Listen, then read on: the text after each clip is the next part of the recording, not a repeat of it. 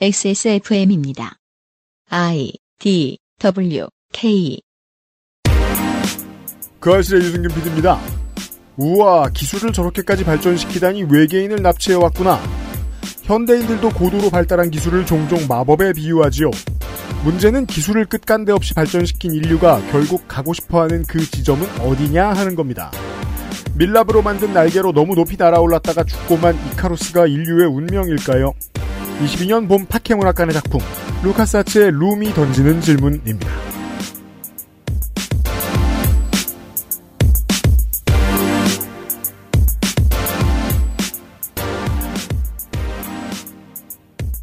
사백오십삼 회 토요일 그것은 알기 싫다입니다.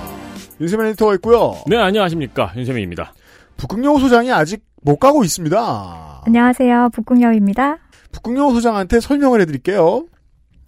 옛날에 언젠지 모르겠는데 위대한 길드의 시대가 있었어요. 음. 대장장이 길드는 대장장이들끼리 거대한 모루같이 생긴 섬에 모여 살고, 유리세공사의 길드는 유리로 된 곳에 모여 살아요. 유리? 네. 아, 거울. 네. 그 아닙니다. 글라스입니다. 아. 가가린 아니고요. 제가 아는 사람이랑 닮았어요. 그리고 주인공이 되는 보빈 트레드베어가 사는 섬은 직조공 길드의 섬인데, 바깥에서 봤을 때는 이들의 직조 기술이 너무 발달돼가지고 마법이랑 구분이 안 되는 거예요. 제가 그냥 지팡이를 들고 음악만 디리링 하면은 천이 완성돼! 인 것처럼 보이는 거예요. 중세인이 보았을 때 기술의 발달이랑 그렇게 느껴지는 거죠. 음. 그리고 이 작품은 그렇게 사람들이 만들어 놓은 세상을 이승과 저승으로 구분하는 것까지 직조공 길드가 해놓은 거라고 사람들이 착각한 그 세상을 다뤄요. 그래서 하늘이 있는데 하늘을 쭉 찢으면 천이 찢겨지면서 저승이 나타나는 거예요. 거기에서 저승사자가 나타나가지고 사람들을 막 죽이고 다녀요. 그래서 직조공 길드의 꼬마가 그 저승사자를 막으로 돌아다니는 게임이에요. 네, 저, 저 사실 전 제가 하는 게임이 테트리스하고 캔디 크러쉬 사과밖에 없어서 무슨 내용인지 하나도 모르겠어요. 제가 예측한 것에서 한 글자도 틀림없는데. 티피컬한. 아니, 근데 팟캐문학관을 사랑해주시는 분들 중에서 게임은 하나도 모르지만 재미있어요라는 분들이 굉장히 많아요. 음... 네, 사실 저도 팟캐문학관에서 다루는 게임은 대부분 모르는 게임이기도 하고요. 음... 그리고 이 스토리의 비주얼을 담당하고 있는 게 마법으로 변한 백조들이거든요. 아이를, 주인공을 낳아준 엄마도 백조가 되었고, 데모도 이제 저주를 받아서 검은 백조가 되어 있습니다. 그리고 이 게임에서 계속해서 흐르는 음악은 백조의 호수 음악입니다. 오늘 이 시간에는 문학인과 함께 이 작품과 백조의 호수의 관계에 대해서 이야기를 할 겁니다. 네. 잠시 후에 만나보시죠. 그리고 지난주에 그 스토리도 다 안 끝났어요. 맞아요. 네, 스토리가 중간에 끊겼어요. 장황하니까 이 사람들은. 음. 네. 티엠티 클럽 멤버들과 함께하는 그것은 알기 싫다. 사백오십삼 회 토요일 순서. 룸에 대한 나머지 이야기입니다. 그것은 알기 싫다는 반려세제 깨끗한 생각, 대한민국 일 호 반값 생리대 이십구 데이즈, 두유는 원래 이 맛 온두유, 피부 개선에 도움을 줄 수도 있는 큐비엔 콜라겐에서 도와주고 있습니다. 엑스에스에프엠입니다. 정려원의 스타일 팁. 음? 패션 말고요. 이건 건강 스타일. 가장 본연의 것에 집중했습니다. 기본에서 답을 찾다. 새로운 건강기능식품. 건강 스타일엔 큐비엔. 본 광고는 건강기능식품 광고입니다. 아직도 생리대 유목민? 어떤 생리대를 써야 할지 불안하신가요? 백 퍼센트 유기농, 발암물질 유해 성분 불검출. 어떠한 피부에도 자극 없이 안전하게. 무화학 수압 가공. 백 퍼센트 국내 생산. 믿을 수 있는 생리대. 소중한 사람들, 소중한 당신에겐 이십구 데이즈. 유기농 리얼 코튼 울트라 슬림. 콩 전부를 담아서 두유는 원래 이 맛. 온두유. 품절이 너무 잦아요. 네. 저희가 팔고 있다는 게 민망할 정도로 품절이 잦아요. 음. 네. 그래서 유피디는 용인에 있는 온두유에 가서 직접 두유를 사왔습니다. 두유 사러 용인 갔다 왔습니다. 네. 여전히 먼지 하나 없는 반도체 파운드리 같은 온두유 사업장에서 온두유 사장은 맞출 수 없는 수율을 맞추느라 작업에 정신이 없습니다. 몇 년 전에 처음 뵀을 때하고 똑같은 모습이더라고요. 갑자기 두유부자가 된 유피디는 집에 있는 딸기맛 더블유피씨 보충제를 원두 위에 타먹는 실험을 하게 되고 크게 만족하였습니다. 이게 그 그냥 비싸면 좋은 줄 알고 저 운동을 처음 해보시는 분들이 더블유피아이 보충제를 굳이 사드시는데 그러실 필요 없습니다. 그거는 나트륨과 탄수화물을 끊고 가죽이 비닐만해질 때까지 남길 그런 극한의 데피니션에 막 어지러지라면서 도전할 그런 사람이 먹으면 되는 거고요. 평상시 시, 그 식사를 하면서 더블유피아이까지 드실 필요는 없어요. 더블유피씨면 됩니다. 보충제를 드시는군요, 요즘에. 원래 뭐... 네, 아, 벌크업을 하시려고요? 아니요.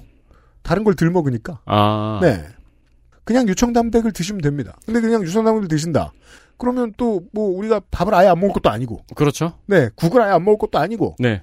두유 아주 좋아요. 두유에다 타먹는 게 이제 뭐 다른 물은 맛이 좀 없죠. 네. 물에도 많이 타먹고. 어, 물에 타먹으면 힘들어요. 네, 물은 맛이 없고 또 우유보다는 두유가 단백질 함량이 높으니까. 그렇습니다. 네, 더 도움이 되죠. 저는 옛날에 오트밀에 타먹었었어요. 아, 네. 오트밀도 나쁘진 않습니다만. 네, 근데 오트밀에 타먹는 거는 이제 인내심이 어느 정도 자랐을 때. 맞습니다. 네, 내가 다이어트에 대한 인내심이 어느 정도 자. 그게 이제 정확히. 그 다이어트 할 때 먹는 오트밀은 정확히 박스 불린 맛이거든요. 제가 그 최근에 비건 밀키트를 한번 하다 먹어봤는데 깜짝 놀랐습니다. 왜요? 저는 채식에 아무 관심이 없습니다. 근데 궁금해서 사 먹어봤어요. 맛있대길래. 음. 우유가 들어가고 육수가 들어가고 그래야 되는 것들인데 다 그 맛이 나는 거예요. 음. 요즘은 그렇더만요. 음, 음. 근데 쿠키도 있는 거예요. 비건 밀키트 중에. 이건 우유 안 넣고 어떻게 만들었을까? 계란 안 넣고? 두유를 썼던 응. 것 같아요. 아, 그렇군요. 맞아요. 비건 베이킹 할 때 두유 써요. 쿠키를 긴 시간 만들어 오신 북극여우 소장이 지금 네, 대답을 해주셨어요. 네. 오실 때마다 만드신 쿠키를 들고 오시는데. 그러니까요. 마치 그, 그 옛날 지브리 애니메이션에 등장인물 이 정도 된 느낌이에요. 쿠키가 함께 나타나는. 그렇죠. 그 옆에서 이제 쿠키 먹고 있는 약간 이렇게 지나가는 인물 같은 거 있잖아요. 네. 네, 주인공. 꼬마한테 인생에 대한 충고해주는 그러고 지나가는 원두유의 활용 방안은 무궁무진합니다. 물론 두유 자체로 그냥 드시는 것도 맛있습니다. 그걸 좋아하시는 분들도 계시고요. 그렇습니다. 단백질 공급에 도우미로 원두유를 추천하고 있어요. 액세스몰에 일찍 가시면 반드시 있습니다. 네. 오늘은 보니까 좀 늦게 가도 있는 것 같았고요.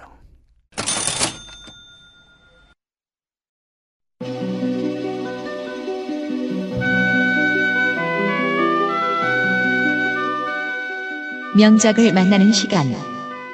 팟캐문학관.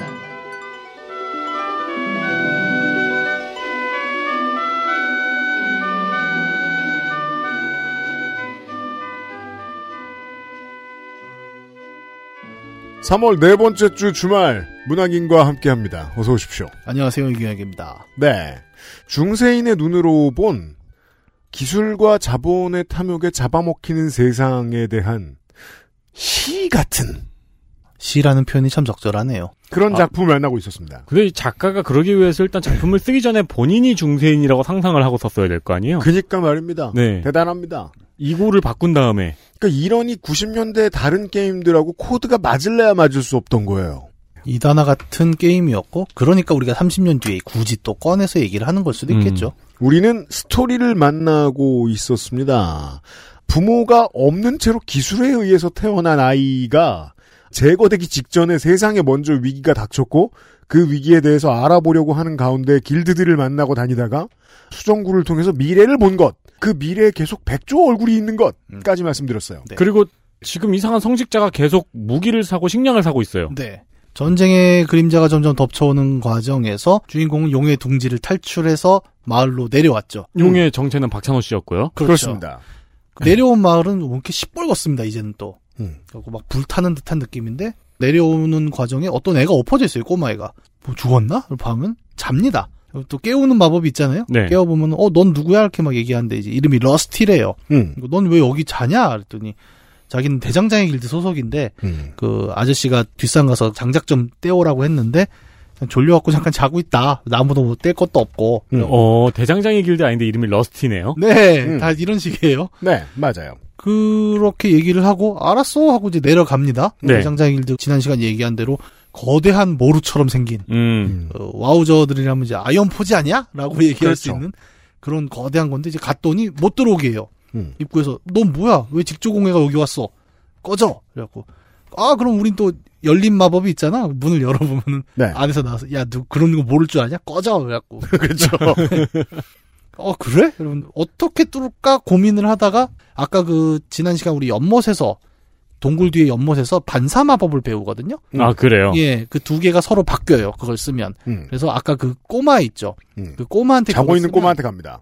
그 꼬마가 직조공 옷을 입게 되고 나는 대장장의 길드 옷을 입게 되는 거죠. 음, 얼굴도 네. 바뀌어요. 그래서 음. 들어갔더니 야, 러스티, 너 지금 큰일 났어. 아저씨가 막 화내고 있어. 음. 빨리 가봐. 장작 가져오랬잖아. 예, 갔더니 막 진짜 뒤지게 화를 내면서 야, 이 자식아, 장작 패오랬더니 꼴랑 막대기 하나 들고 왔냐? 이러는 거예요. 음, 음. 그 지팡이를 보면서. 아, 그 장작 들고 온 줄 알고? 예, 네. 그리고 그 지팡이를 장작 더미에 던져요. 아, 큰일이네요. 되게 중요한 장면입니다. 그러면서 얘기를 들어보면 여기도 또 성직자 얘기가 또 나와요. 음. 지금 성직자 쪽에서 칼을 지금 엄청 주문을 했는데 당장 음. 모자랐고 지금 일을 못한다 이놈아 이러고 감옥에 가둬요. 어, 무서운 길드네요. 예, 애를. 거기 애를. 교육 방식이 특이합니다. 네. 강남 학부모들이.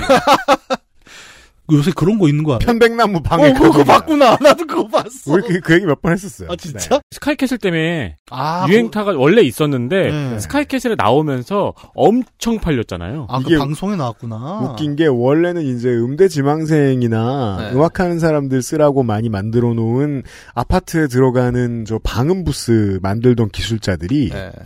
강남이나 노원에 가서 그 작업을 하시게 된 거예요. 어. 애들 가두는 방 만드는. 어, 나는 편백나무에 들어가 있으면 약간 그런 거지. 그 돼지고기 편백찜 막 이런 것만 생각을 했는데. 아니 실제로 저기 사우나도 팔아요. 아. 편백찜. 내가 들어가면 왠지 찜이 되는 것 같은. 오, 그게 방송에 나와서 떴구나. 몰랐어요. 네. 어쨌든 다시 돌아가면 이제 감옥에 얘도 갇혔죠. 편백나무는 아니겠지만. 네. 그리고 지팡이를 뺏겼잖아요. 네. 이게 문제입니다. 이 감옥 안에 막 지푸라기도 있고 막 문도 열릴 것 같은데 음, 지팡이가 음. 없으니까 뭘 못해요.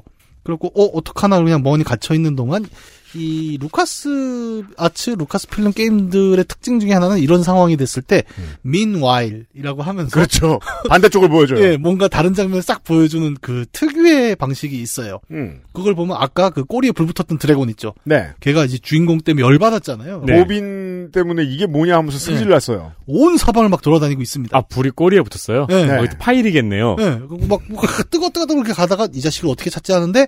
아까 우리가 러스티랑 꼬마랑 몸을 바꿨죠. 아 거기 있구나. 네. 너 이 자식 내려와서 걔를 죽여버려. 어머, 그렇죠. 이 무슨?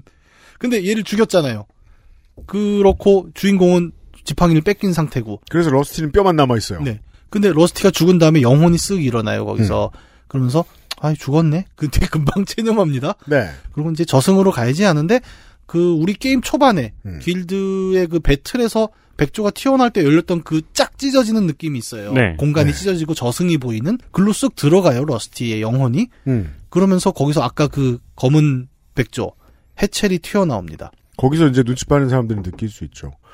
왜 이 세계를 왔다 갔다 하는데 뭔가 직조된 천이 찢어진 것 같은 질감을 줄까? 예. 거기 찢어지는 게 약간 너덜너덜한 천 같은 느낌이거든요. 네.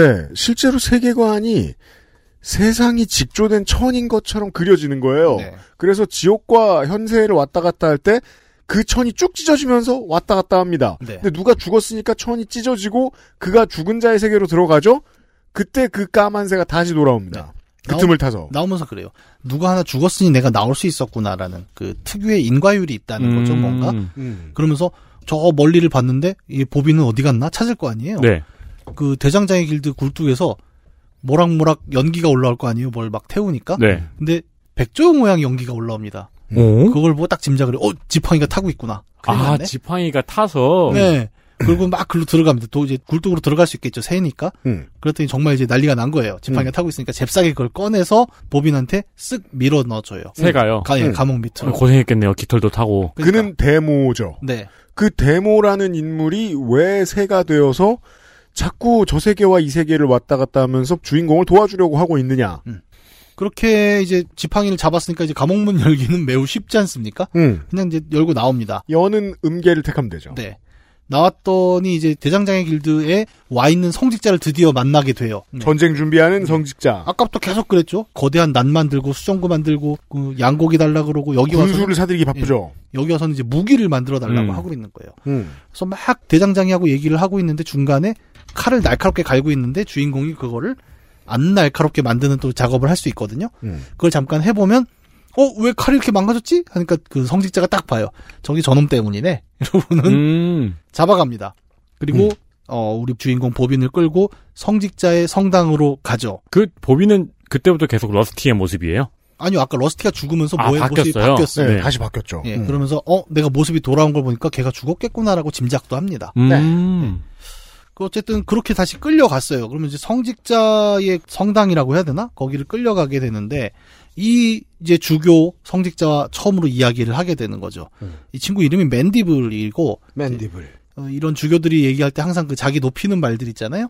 나는 성스러운 비밀을 위해 최후의 수혜제자지. 뭐 이런 식으로. 음, 네. 어, 그렇죠. 네, 그런 얘기를 하면서 어, 자기는 원래 전쟁을 계획하고 있었다는 얘기를 슬슬 하기 시작합니다.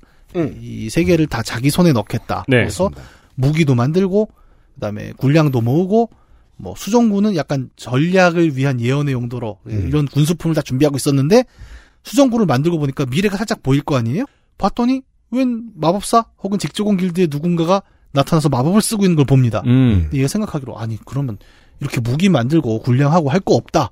더 쉬운 방법이 있지. 음. 왜냐하면 이 무슨 머시머시 비밀의회의 수제자니까 마법을 아는 거예요. 음. 근데 직조원 길드의 마법이 강한 걸 아니까 저 지팡이를 뺏어서 음. 내가 새로운 방식으로 전쟁을 일으켜주지 하고는 뒤뜰로 나가요. 네. 테라스로 나가면 뒤에 거대한 무덤이 있습니다. 공동묘지. 네. 음.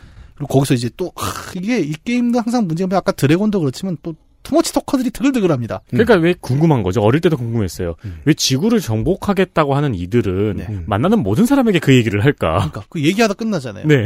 얘기하는 더 웃긴 거는 그때 공격을 안 합니다. 그리고 매회 하잖아요. 네. 마지막에서 다음에 두고 보자. 그 최고의 명대사가 이것이 끝이라고 생각지 마라. 네. 니트로 박사 사정을 설명해 보실까. 근데 그렇게 하면 이제 그 상업 방송이 안 되는 거죠. 그러니까 메칸 더비가 합체할 때 콘키스트 군단이 공격을 하면 장사가 안 됩니다. 그렇죠. 네. 어쩔 수 없는 상업적 이유가 있죠. 어쨌든 음. 이 친구도 뭐 상업적 이유인지 모르겠지만 주인공한테 엄청나게 설명을 해줘요. 얘의 계획은 뭐냐? 공동묘지라는 공간은 삶과 죽음이 애매하게 걸치는 어떤 경계라는 거예요. 음. 그래서 아까 얘기했죠. 세계의 찢어냄, 구멍을 내기 아주 쉬운 곳이지.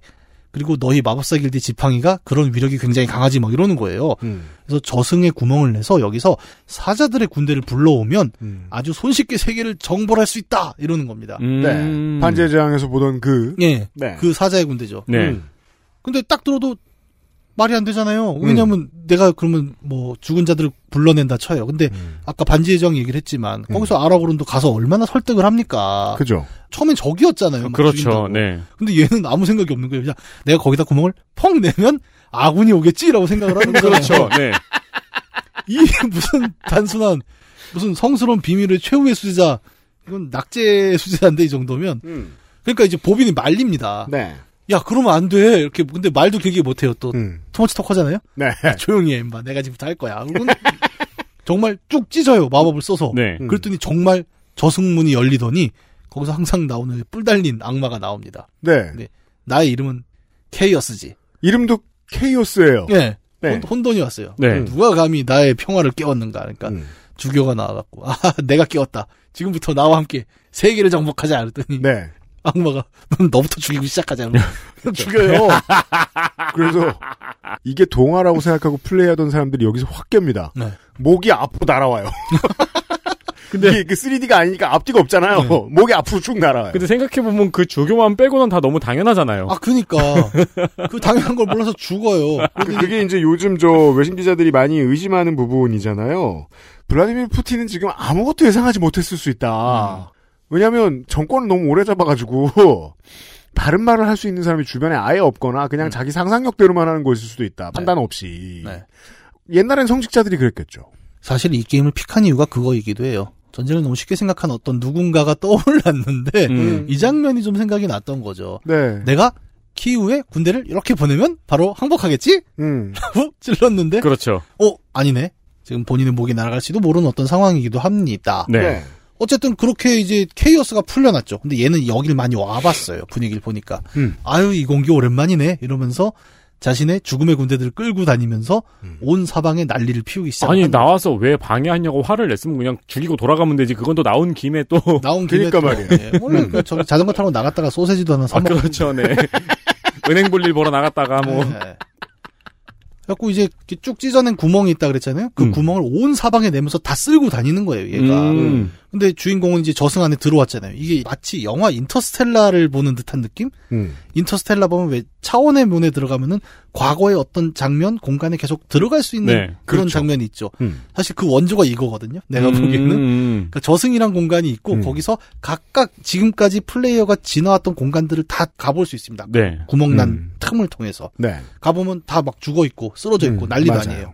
주인공이 이제 그걸 하나하나 지금까지 배운 마법으로 치료를 하고 구멍을 다시 꼬매죠. 음. 직조공이니까. 네. 꼬매고 그 끝까지 가보면 제일 끝에 반짝반짝 빛나는 호수가 하나 있어요. 네. 그리고 거기에 백조들이 논밀고 있습니다. 그리고 우리가 아는 음악이 나옵니다. 그렇죠. 네. 그 음악이 나오면서 아, 이 부분이 이 게임의 핵심 테마구나를 보여줍니다. 음. 음.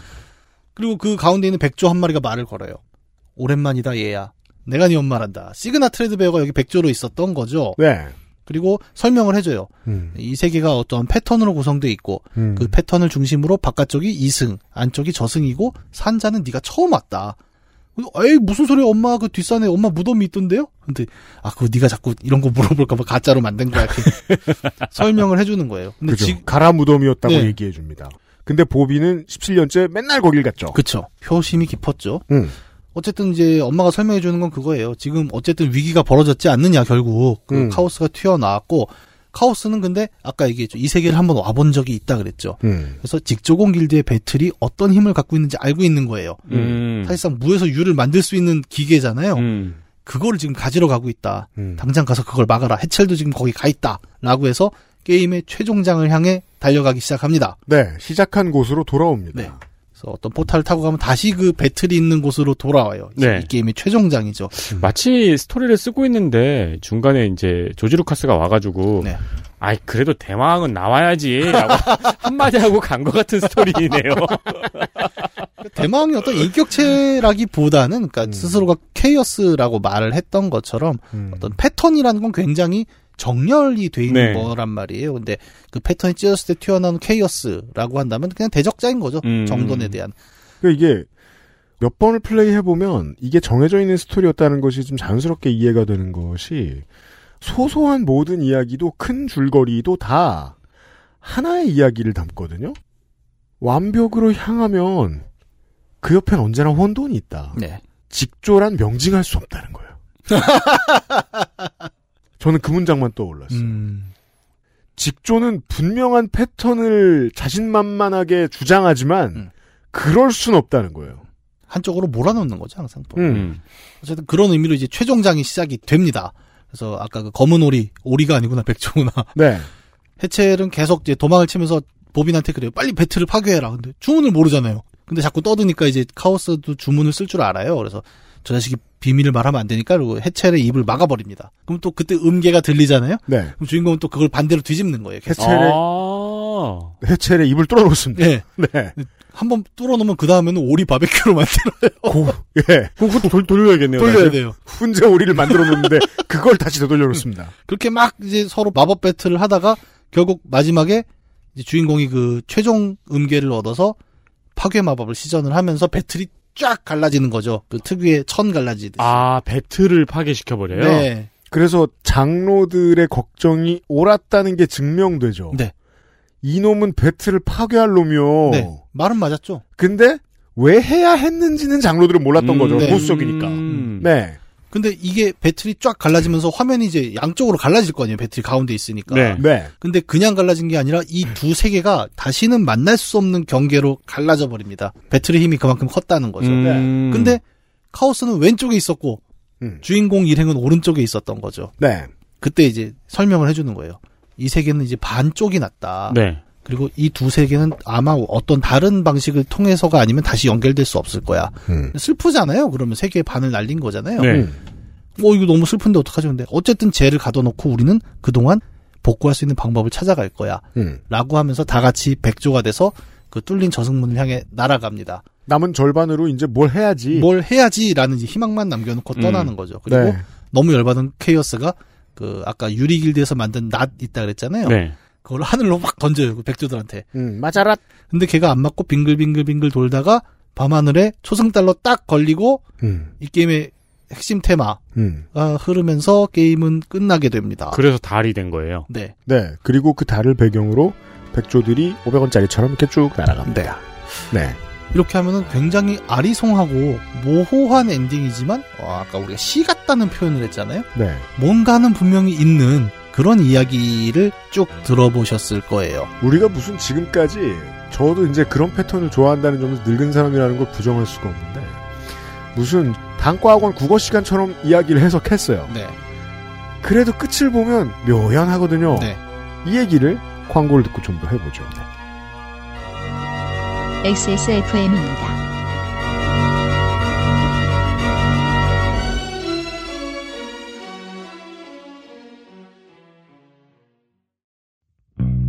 개발자가 직접 생산하고 개발자가 직접 답하고 당신의 삶이 조금 더 깨끗해질 수 있게 진짜 청소를 하자. 반려세제 깨끗한 생각. 가장 본연의 것에 집중했습니다. 기본에서 답을 찾다. 새로운 건강기능식품. 건강스타일엔 큐비엔. 본 광고는 건강기능식품 광고입니다. 언두유 품절이래. 그냥 마트에서 사왔어. 두유가 두유지 뭘 그렇게... 콩으로만 만들었는데 맛이 이럴 수 있는 거야? 응? 두유가 콩으로 만든 거야? 국산 콩만 담은 두유는 원래 이 맛. 온두유.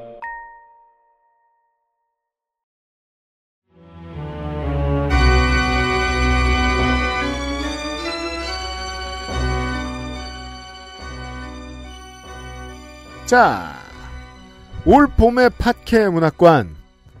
향후에 나오는 모든 게임의 어드벤처성의 그 디엔에이를 품고 있는 시조. 음. 예, 루카스 아츠의 작품들 가운데서 그 중에서도 가장 혼자 튀는 룸에 대한 이야기를 나누고 있었습니다. 네. 진짜예요. 한 가지 도움. 백조의 호수를 감상해본 사람은 큰 도움을 얻습니다. 그렇죠. 이 게임 이야기를 길게도 했죠. 근데 어, 대본보다 짧지 않았습니까? 길, 길었어요. 아, 그래요? 아니 분명히 대본에 이 줄거리 설명에 취각해서라고 적혀 있었거든요. 근데 제가 문장을 따라가 봤거든요. 근데 한 줄도 취각을 안 하시고 취각을 안 하시고 오히려 붙이셨어요. 왜냐면 제가 계속 질문을 하잖아요. 죄송합니다. 뭐. 네. 아니요, 우리 재미, 청취자분들은 재밌었겠죠. 네. 슬프네요. 나름 준비해왔는데.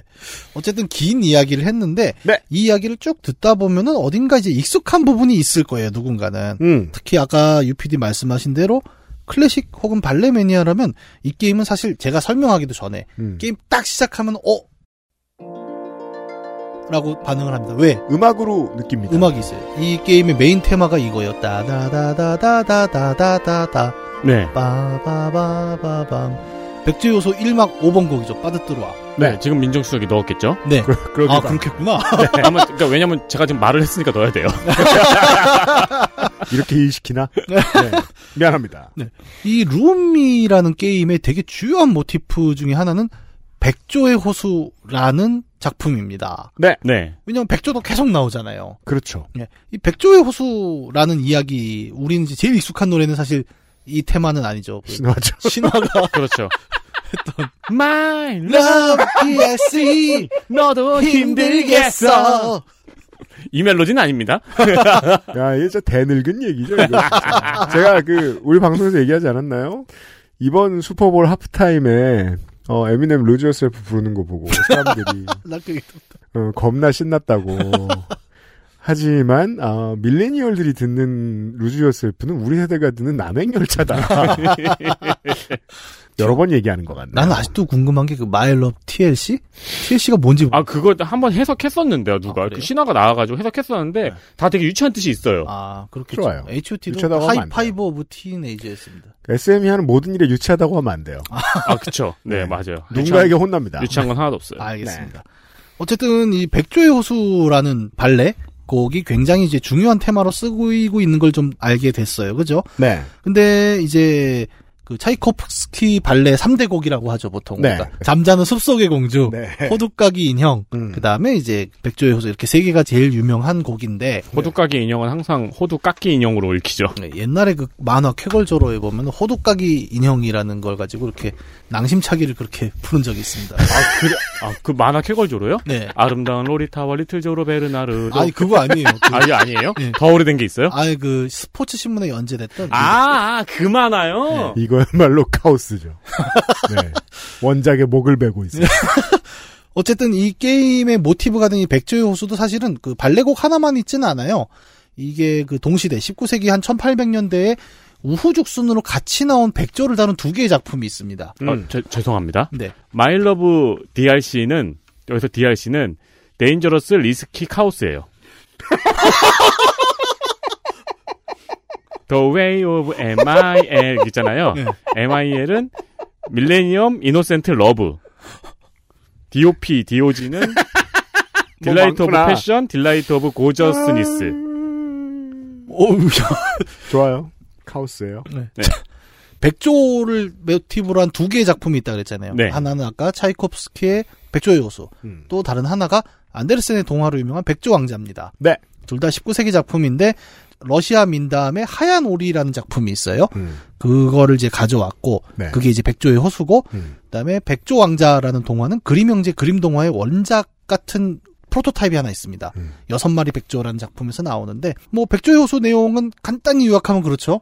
그냥 왕자가 어느 날 진정한 삶을 찾기 위해 음. 대관식을 했는데 뭐 신부감이라도 하나도 마음에 안 들다가 그렇죠. 호수에 갔는데 오 백조가 사람이 돼갖고 음. 쟤랑 결혼할 거야. 음. 엄마 싫어. 그런데 악당 백조가 나타나서 네. 자기 딸을 백조로 만들어서 결혼시키다가 음.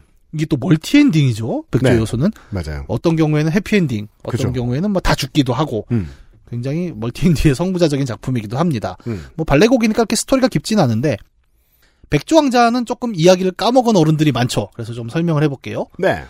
어, 왕이 자식 열둘이 있었습니다. 음. 아유, 그냥 다산의 시대였죠. 근데 열한 명이 아들이고 막내가 딸. 딸 이름은 엘리자. 어느 날 왕이 또 새장가를 들어요. 항상 이렇죠.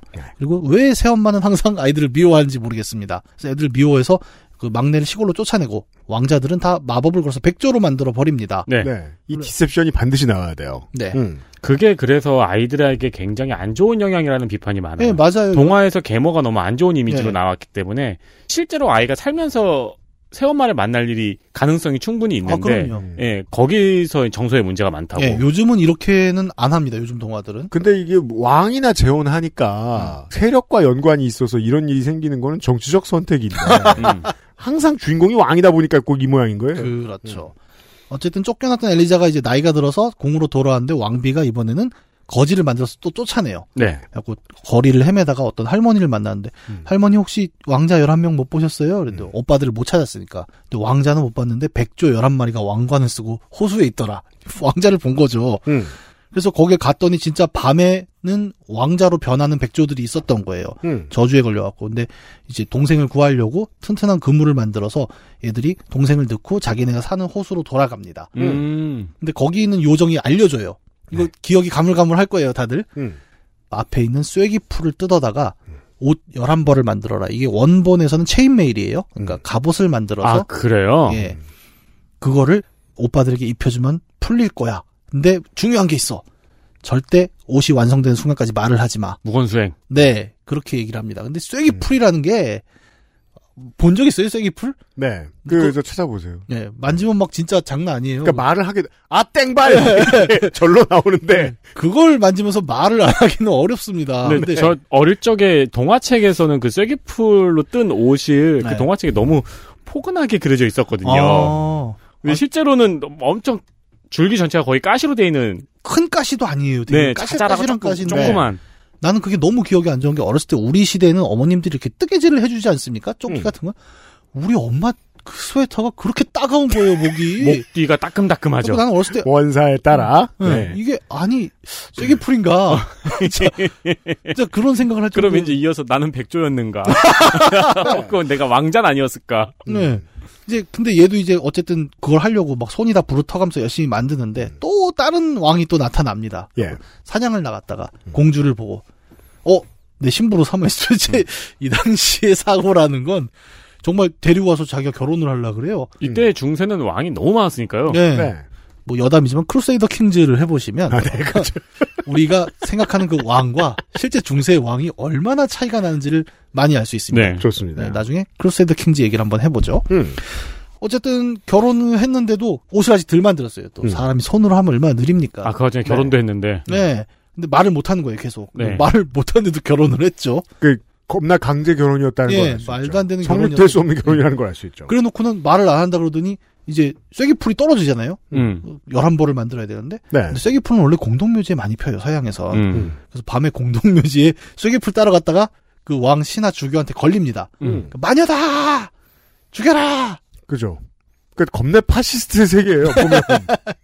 그래서 정말 죽이려고 화영장에 가는데 네. 그 끌려가는 수레 안에서 열한 벌을 다 만든 거예요. 음. 이제 막 근데 사람들이 그래도 네. 지금 좀 이따 죽을 사형수라도 네. 뜨던 건 뜨게 해줘야지라는 인정이 있었네요. 그죠. 아, 그렇게 보셨구나. 나는 저거 아픈 거니까 계속 하게 둬라. 약간 아, 저는 그렇게 생각했는데. 본격 뜨게 액션이죠. 시간은 얼마 안 남았는데 아니, 이건 다 떠야 되고. 충분히 더 아프게 할 수 있잖아요. 채찍으로 때린다든지. 곧 죽을 사람이어도 그래도 니터가 뜨는 걸 방해하면 안 되지라는 아, 인정은 있었네요. 그런 면은 있겠구나. 어쨌든 그 고생을 통해서 마지막에 이제 그 백조 열한 마리가 와서 화형을 막 방해하는 통에 열한 벌을 다 만들어서 다 던져줍니다. 네. 네. 다 왕자가 됐겠죠. 네. 그래서 이제 뭐 모든 진상을 밝혀서 행복하게 살았다. 음. 라는 게 이제 백조 왕자의 줄거리죠. 그렇답니다. 들어보면 이 룸이라는 게임이 백조의 왕자와 백조 요소 두 개를 절묘하게 섞었구나라는 걸 깨닫게 되죠. 왜? 음. 백조 왕자에서도 직조술이 나오거든요. 네. 둘 다 옷을 뜨고 있지요. 어, 마법을 풀어내는 주요한 소재가 쐐기풀로 막 옷을 만든다 였지 않습니까? 네. 근데 뭐 일반적인 실로 만드는 것도 힘들잖아요, 옷이라는 건. 근데 쐐기풀로 만드니까, 어, 이 직조술의 고단함이 뭔지를 이 동화는 굉장히 잘 드러내주고 있거든요? 그리고, 어, 설령 쐐기풀을 안 쓴다 해도 직조라는 일은 굉장히 고된 일이에요, 사실. 네. 생각해보세요. 이게 점, 선, 면으로 가는 과정이죠. 자연의 섬유 중에서 길게 이렇게 섬유가 그래요. 단섬유가 있고 필라멘트라는 게 있는데 네. 자연 섬유에서 길게 이어지는 필라멘트는 딱 하나밖에 없어요. 그 누에. 음. 그거 말고는 전부 짧은 섬유죠. 네. 그럼 그걸 꼰다 그러죠. 왜? 네. 새끼도 그렇잖아요. 지푸라기를 꼬아서 이제 큰 음. 섬유를 만드는 과정인데 최근에 인스타그램하고 유튜브에서 유럽의 옛날 밧줄 만드는 그 아. 지프로 그 네. 과정을 찍은 게 굉장히 히트를 쳤었는데. 네. 아, 그래요? 예, 예. 그래가지고 지푸라기를 여러 개를 해가지고 아주 가는 여러 개의 이 말꼬리 같은 아, 그렇죠, 걸로 그렇죠. 만든 다음에 그거를 하나하나 꽈가지고 얇은 줄, 좀 더 두꺼운 줄, 좀 더 두꺼운 줄, 좀 더 두꺼운 줄로 해가지고 밧줄로 만들잖아요. 네. 근데 그 과정이 너무 신기해가지고 세계적으로 히트를 쳤거든요. 네. 음. 그건 유튜브가 빨리 감기 편집이 되니까 할 수 어, 있는 그렇죠. 거고, 정말. 음. 짧은 섬유, 점을 선으로 만들고 근데 이 선을 이번엔 배틀을 통해서 보통 어떻게 합니까? 누적을 시키죠. 네. 가로로 줄을 걸고 세로로 줄을 세워서 그 사이를 막 왔다 갔다 해야 되는 거예요. 근데 네. 실의 굵기라는 게 얼마나 가늠니까? 근데 그걸 누적시켜서 면을 만든다는 건 정말 대노가다인 거였어요. 음. 그래서 어 뭐랄까? 우리가 문명시대라고 표현하는 실제 문명 게임을 해보면 처음 시작하면은 가죽 반스를 입은 전사가 나옵니다. 그죠? 네. 가죽까지는 우리가 문명을 안 친다는 거죠. 음. 다만 그 가죽이 가릴 수 있는 면적만큼을 실을 통해서 면을 만들 수 있는 직물로 된 옷을 입게 되는 시기부터를 우리는 문명의 시대라고도 이야기해볼 수 있을 겁니다. 네. 네. 이 은유가 이해가 되는 거죠. 세상을 왜 패턴으로 만들어서 저승과 이승 사이를 찢고 왔다 갔다 했을까? 음. 세상은 기술이 만든 거였던 거죠. 네. 이 작품 안에서는. 그렇죠. 그렇게 오랜 시간 동안 만드는 몸에 걸치는 이제 의류와 옷감을 만드는 직조술이라는 거는 정말 힘든 일이었고 동시에 그 결과물은 힘들었기 때문에 또 옷이라는 것이 만드는 특유의 코드 때문에 다른 의미도 갖게 되잖아요. 네. 신분을 나눈다거나. 그렇죠. 귀천을 가른다거나. 예를 들어 뭐 여기 쐐기풀 얘기가 잠깐 나왔지만 그런 거 말고 좋은 직물은 엄청 비쌌을 거예요. 그렇죠. 비단. 대표적이죠. 네. 뭐 맨날 동화 보면은 막 비단 뭐 몇 피를 하사한다 막 이런 거 나오고. 맞아요. 요즘도 좋은 건 비싸요. 네. 네. 오죽하면은 이게 화폐로 쓰였지 않습니까? 음. 그 비단도 그렇게 가벼운 물질은 아닌데도 네. 어디 거래할 때 화폐로 썼었던 네. 흔적들이 있고. 그렇죠. 또 우리 역사에도 그거 있죠. 군포. 군역을 대신하는 세금을 낼 때 음. 포를 냈죠. 포라는 게 결국 그건 삼배잖아요. 네. 이것도 천이라는 겁니다. 화폐로 쓸 정도로 이 당시에 굉장히 기술 집약적인 결과물이었던 게 직조물이라는 내용이었어요. 예. 근데 이게 언제 바뀌냐? 근대에 들어서 확 바뀌죠. 음. 우리 또 맨날 얘기하는 산업혁명. 네. 여러분 교과서에 나오는 산업혁명에서 제일 핵심적인 기계가 뭐였습니까? 방직기죠, 방직기. 네. 음. 증기기관으로 막 뭐 엔진을 돌리기 시작한 힘을 처음에는 그냥 광산에서 물 푸는데 쓰다가 이걸 가지고 어 우리 그 방직한 거 되게 힘든데 거기에 기계를 붙이면 어떨까가 붙으면서 영국의 그 산업혁명이 시작됐다고 얘기를 하죠. 배트를 처음 만든 것도 그러잖아요. 이렇게 맨 네. 처음에 손으로 하다가. 네.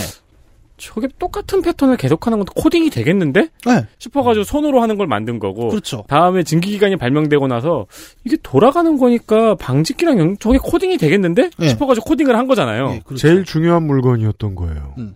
게임에서도 우리 오늘 얘기한 룸에서도 이 배틀은 굉장히 큰 의미죠. 음. 여기 우리 다시 한번 그 얘기 되짚어봅시다. 직종원 길도가 기술에 완전 미쳐가지고 어, 오타쿠처럼 막 달려들어서 만들어낸 마법의 배틀은 뭐 기술을 초월한 어떤 상황이었잖아요. 네. 처음에는 어때요? 그냥 뭐 치유가 되는 기능성 직물들을 만들다가 나중에는 아예 빛과 소리로 천을 만드는 경지에 도달했습니다. 음. 그러면 이제 배틀하면 우리가 알고 있는 그 이렇게 철컥철컥 손으로 네. 밤새 땡기고 항상 음, 음. 밤에 하죠. 낮에 음. 시간 없으니까. 낮은 농사져야 되니까요. 네. 그런 배틀이 아니라 이 룸이라는 게임에 나오는 배틀도 자동화된 배틀이라고 나오는 거예요. 음. 그리고 이 자동화된 배틀이라는 건 실제 산업혁명에서 굉장히 중요한 생산력의 향상을 가져오는 가장 중요한 포인트였습니다.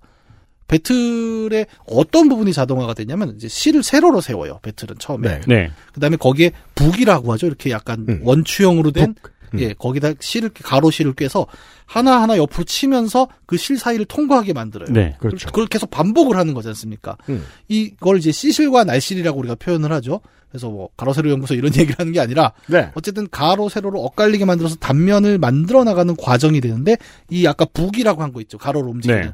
이거를 자동화시킵니다. 그래서 십팔 세기에 플라잉 셔틀이라는 게 나와요.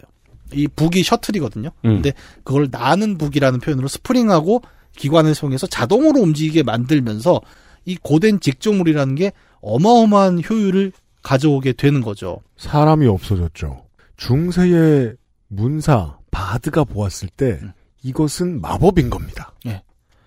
그 마법이 근데 그냥 천만 만드는 게 아니라 시스템을 완전 바꾸는 게 네. 자, 방직기가 엄청나게 만들기 시작했죠. 천을. 왜냐하면 음유시는 꼭 멋있는 말로 때우려고 하니까 네. 이건 마법이야 네. 라고 합니다. 이 효율이 올라간 게 뭐가 문제냐면 방직기가 천을 많이 만들게 되면 실이 모자라게 됩니다. 네. 그러면 실 만드는 기술도 엄청 늘어나야 돼요. 방적이라고 하죠, 그거는. 네. 음. 그럼 실을 또 엄청 뽑아냅니다. 그럼 또 뭐예요? 양, 양모로 많이 했잖아요? 면화로 했고, 양을 늘리자. 그러면 그 영국의 인클로저 운동 나오죠. 네. 그러면서 양 키우려니까 너네 나가 해서 농노들이 쫓겨나고 어디로 가요? 도시로 가서 도시노동자가 돼서 음. 이번에는 실을 뽑고 기계를 돌리죠. 네. 근데 또 면화 같은 경우는 어떻습니까? 어, 목화가 더 필요해. 그러면 인도랑 식민지에 플랜테이션을 만드는 그러니까 이 직조물이라는 쪽의 자동화 하나가 사실은 영국 산업혁명을 거의 이끌었다고 봐도 과언이 아닐 정도였던 음, 당연합니다. 거죠. 뭐 추가적으로 저는 그것도 봤어요. 그러니까 방직 공장이 이 기계로 도니까 사람이 필요 없잖아요. 그러니까 감시 인력 몇 명만 있으면 됩니다. 네. 음. 그러면 어떻게 돌기 시작하냐면 사람을 더 많이 쓰자. 네. 어떤 식으로?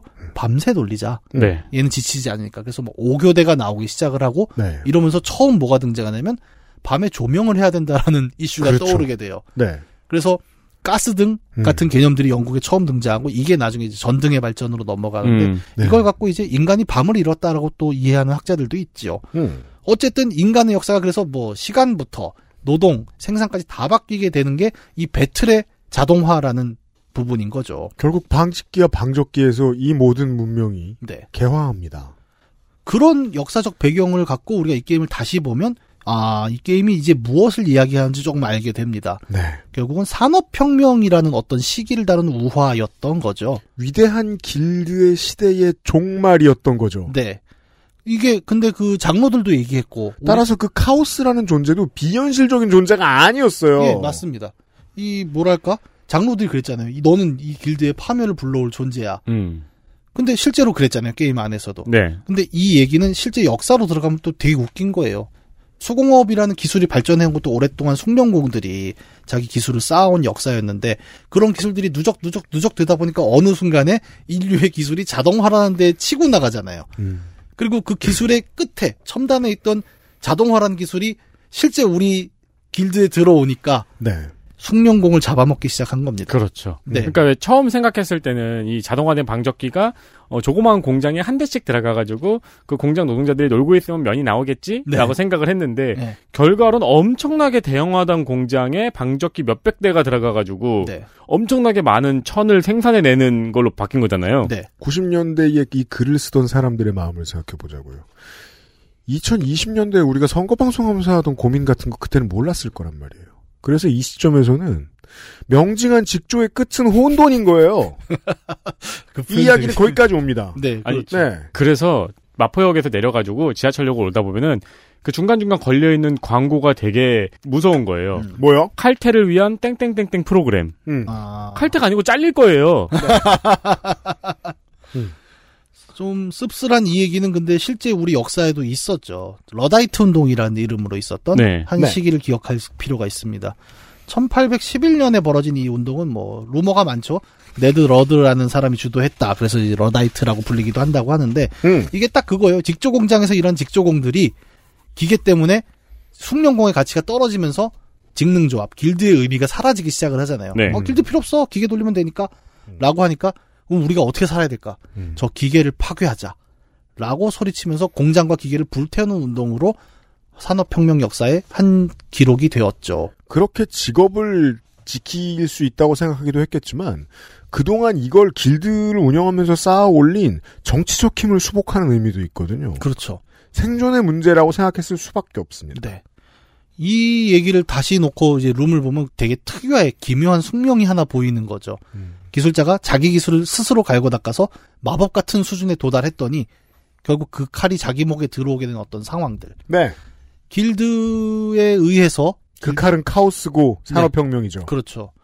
길드에 의해서 태어난 아이였잖아요. 배틀에서 네. 태어난 아이. 네. 기술의 아이는 결국 길드의 마지막 시대를 닫은 인물이 되었다는 아이러니가 이 게임을 크게 지배하는 중요한 음, 주제죠. 네. 거기에 이제 백조의 호소, 백조왕자라는 판타지에서 가져온 배경을 갖고 이 루카스필름은 결국 뭘 만들었냐. 중세시대 판타지를 다뤘지만 음. 정확히는 근대에 진입하는 중세의 끝. 네. 위대한 길드의 시대의 마지막이라는 특정한 지점을 동화처럼 그려낸 작품이 돼버린 거죠. 네. 그렇습니다. 네. 음. 기술을 갖고 이제 이 얘기를 한참 했지만 사실 또 하나 되게 이 게임에서 중요하게 들어간 건 그 기술과 전쟁이라는 것이 어떻게 얽히는가에 대한 이야기도 있어요. 맞아요. 왜냐하면 지금 우리가 방직기와 방적기가 발달을 해서 그것이 무슨 기술을 부가적으로 쭉 만들어 왔는지를 상상해보면 쉽습니다. 음. 그게 조명이든 더 나아가서는 증기기관. 그 증기기관이 매스 트랜스포테이션을 만들어낸 이유도 실어 나를 게 많았으니까 그랬을 거 아니에요. 그럼 네. 그 실어 나를 게 교통수단을 만든 거거든요. 음. 교통수단이 처음에 필요했던 것이 아니라. 근데 교통수단 같은 거를 만들다 보니까 철이 점점 더 많이 들어가게 된 거예요. 음. 그리고 그 철은 무기가 됩니다. 음. 그런 식으로 계속 이어져 나가는 어떤 기술과 전쟁의 관한 이제 비유들을 좀 볼 수 있어요. 예를 들어 네. 게임에서 등장하는 그 맨디블 주교라는 사람이 있었죠. 네. 이 양반이 처음에 세계 정복을 위해 꾸몄던 욕심은 굉장히 전근대적인 방식이거든요. 음.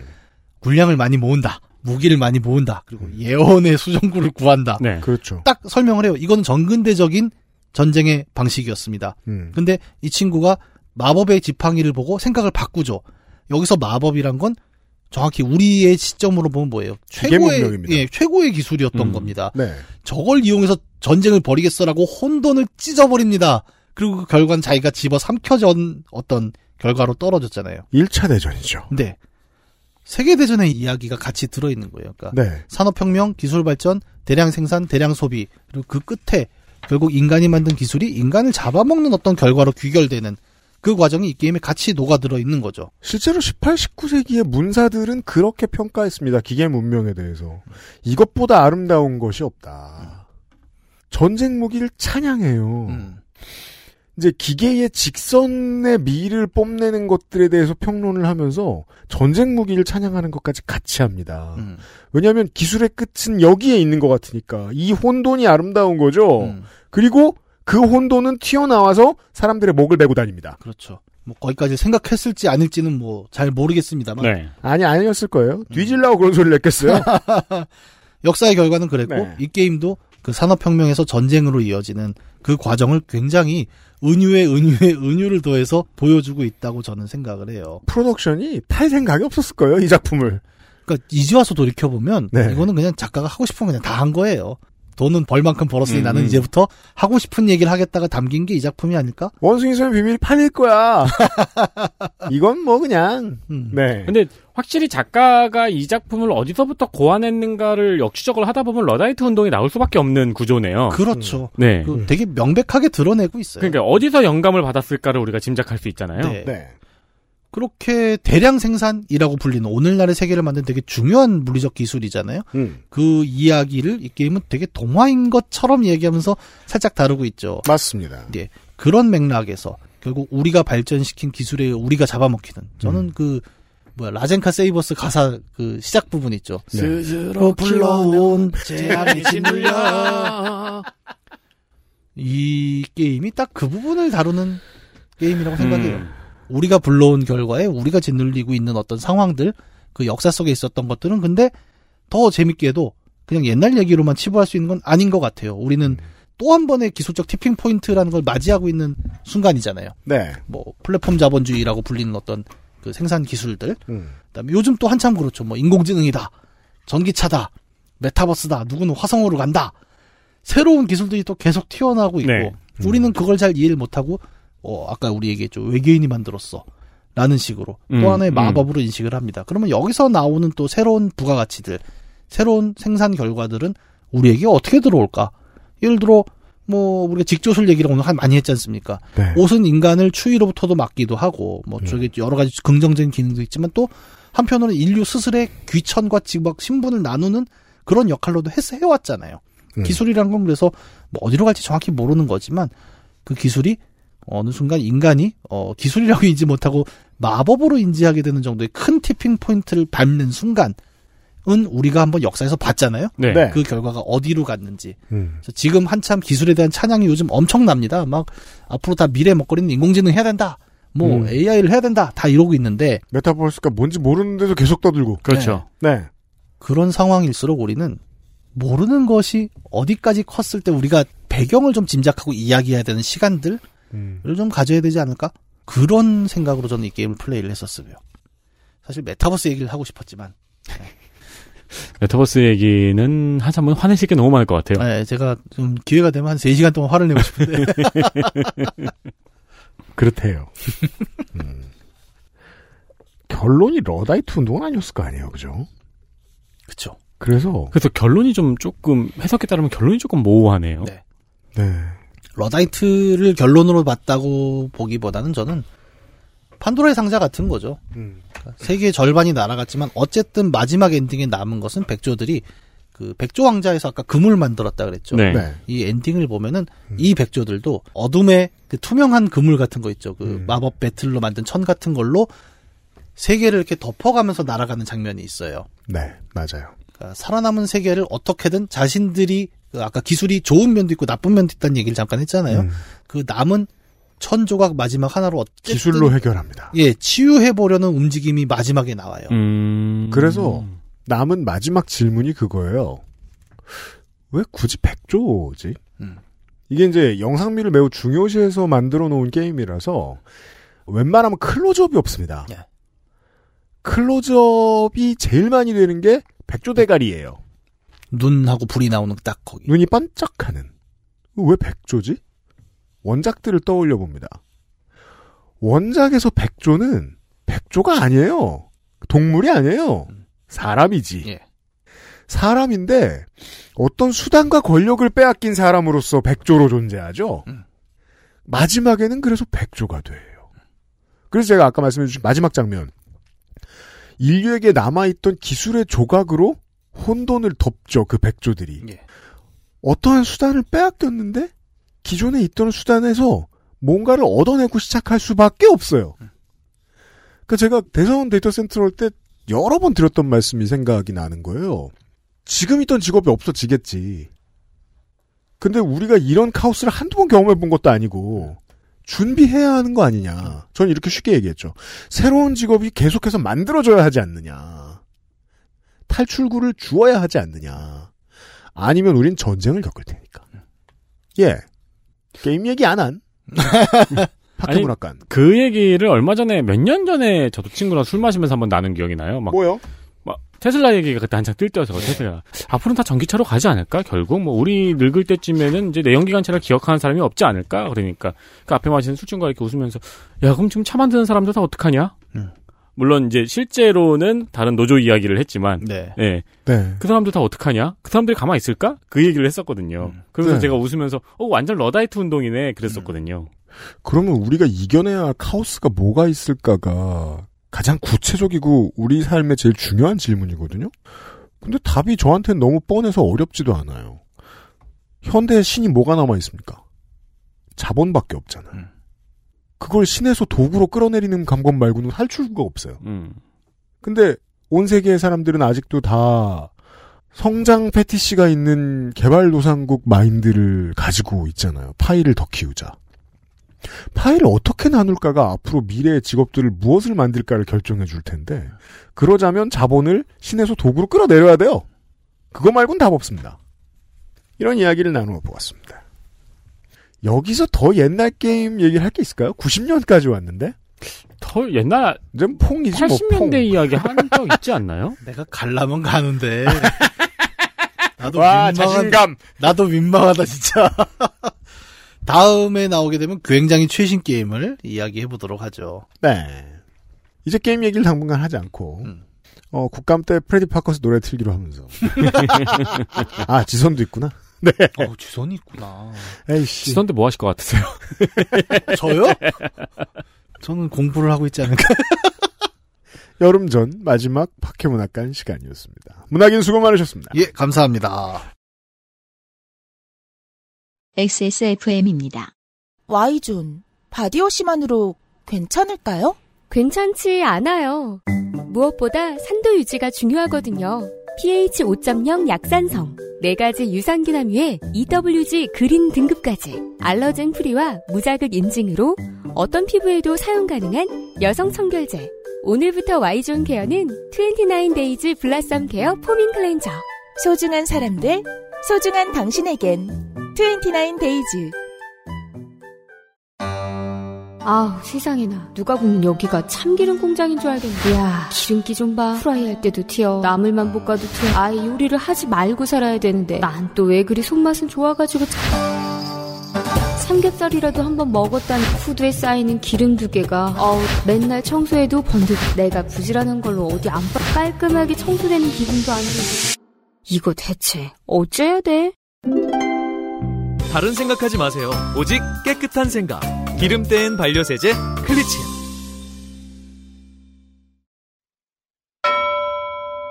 금주의 의사소통. 팟캐문학관 시간이었고, 다시 북극여우 소장과 앉아있습니다. 저희들은 현재로 돌아와서. 북극여우 소장은 참고로 친구를 기다리고 있습니다. 차가 막혀서 마포로 오라고 시켰습니다. 끝으로 간단한 의사소통. 트위터에서 저스트공공님께서 이게 바로 점점점 해시태그 아이디더블유케이 해주시고 트윗을 올리셨어요. 근데 그 트윗이 인용 알티인데, 네. 아, 누군가 트윗을 올리신 거죠. 그 트윗에 보면 짤이, 북소장님 그런 거 아시죠? 그 왜 포탈 들어가서 뉴스 보면은 음. 그 맨 밑에 언론사가 추천해준 기사 대여섯 개 정도 붙어 있는 거. 음, 네. 그 며칠 전에 헤럴드 팝이라는 연예 매체인 것 같아요. 거기에 주요 뉴스라고 대여섯 개가 붙어있는 게 있어요. 쭉 붙어있는 걸 해석해준 트윗이에요. 음. 기사가 다섯 개 걸려있는데 그 다섯 개의 기사를 분석한 트윗을 리트윗해주신 거예요. 하나하나 볼게요. 첫 번째 제목, 손태영 권상우 부부 결국 이별. 아, 그래요?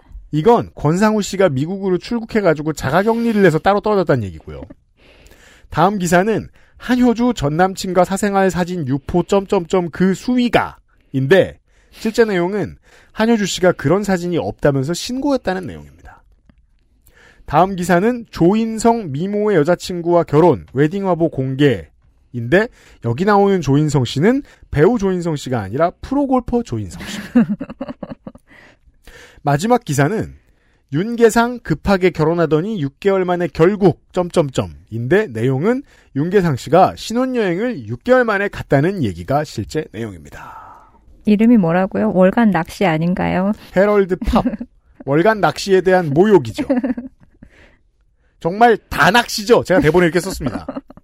아니, 추천해준 기사가 쭉인데 그게 어떻게 다 낚시예요. 무서운 거예요. 이제는 사실을 왜곡하거나 전혀 다른 소리를 하지 못하면 불안해서 기사를 못 쓰는 것 같은 언론도 존재한다는 느낌입니다. 언론개혁이 필요 없다는 게 아닙니다. 다만 법으로 다루기가 너무 어려워서 그런 거지. 다른 것도 있어요. 뭔데요? 그 최준실 딸 최준이 뭘 했길래 눈, 코, 입이 이래? 이런 게 있어요. 네. 그러니까 마치 성형수술을 했다는 것 같은 암시를 주죠. 음. 어, 실제로는 그 왜 틱톡이라든가 이런 그 셀카 그 뭐라 그러죠 어플 있잖아요. 네. 거기서 이제 눈, 코, 입만 커지게 나오는 거 있잖아요. 아 그죠. 네, 그거 찍어서 올렸다는 기사예요. 그건 제가 보여드릴게요. 이거예요. 아 뭐야. 아이고 이 짤 이거 어떻게 공유해야 돼. 아, 이런 저널리즘에 대한 신고가 간혹 올라오는 트위터를 많이 들러주세요. 해시태그 아니, 아이디더블유케이입니다. 근데 옛날에 스포츠 신문이 벗었다 안경을 같은 기사 써가지고 디엔에이는 있죠. 네네 같은 기사 써가지고 그때 엄청 비웃었던 게 되게 옛날 같은데 그때만 해도 온 국민이 다 같이 비웃었는데 그걸 네. 요즘은 너무 많으니까 온 국민이 다 같이 비웃기도 뭐하고 숨막히는 뒤태 때도 그렇게 비웃었는데 이제는 진짜 공기가 됐는지 그 숨막히는 뒤태 기자는 사실 왜곡 기사나 이런 류의 이제 그 악성 보도가 벌을 줄 수 없으니까 음. 그냥 평범하게 잘 지내고 계실 거예요. 네. 아무튼 어, 트윗을 주신 이분께는 투웬티나인 데이즈에서 제공하는 샤무드 파우치를 선물로 보내드리도록 하겠고요.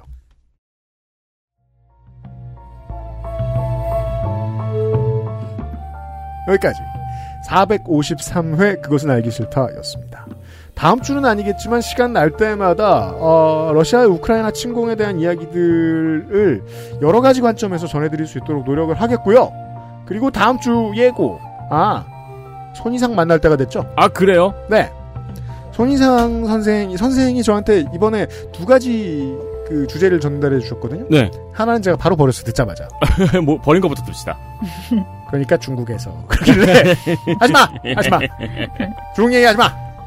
근데 두 번째 얘기가 너무 재밌는 거예요. 어 그래요? 너무 재밌는 거예요. 보장합니다. 진짜 재밌을 겁니다. 아, 아 거전적인 수법이 당하셨구나. 이것도 낚시 아니에요? 네, 앞에 앞에 일부러 별로인 거 던지는 거죠. 원래 작곡가들이 많이 그런다면서요? 원래 첫 번째 곡은 버려요. 원래 네. 날이 저도 첫 번째 곡 많이 버려봐서 알아요. 오 년 뒤에 듣지 첫 번째 곡이 짱이다. 그리고 나 말고 유명한 놈이 가져왔다. 자 그리고 대선 전에 처음 만났던 정재훈 약사와 또한 먹는 얘기를 좀 해보도록 하겠습니다. 다음 주 삼월 마지막 주에 그것은 알기 싫다에서 인사드리도록 하겠고요. 윤세민 에디터와 유승균 피디였고요. 예 들어주셔서 감사합니다. 아 약속 오월까지 시사 얘기 안 할 겁니다. 오월까지요? 믿어주세요. 언제까지? 어, 지선 전까지. 아저씨는 뭐예요? 네? 아저씨. 아저씨랑 뭐 또 건담 얘기나 또 해볼까요? 용과 같이나 해볼까요? 하긴 아저씨도 하기 싫으실 거예요. 그리고 아저씨가 저 최근에 건강도 안 좋았고. 네네. 예, 예. 시간이 필요해요. 네. 아저씨도 곧 만날 거고요. 일단 사백오십사 회 그것은 알기 싫다 기대해 주시기 바랍니다. 다음 주 목요일 한국 시간 오후 다섯 시쯤에 어김없이 업데이트 될 겁니다. 유승규 피디와 윤세민 에디터였습니다. 감사합니다. 감사합니다. 안녕히 계세요. 엑스에스에프엠입니다. I, D, W, K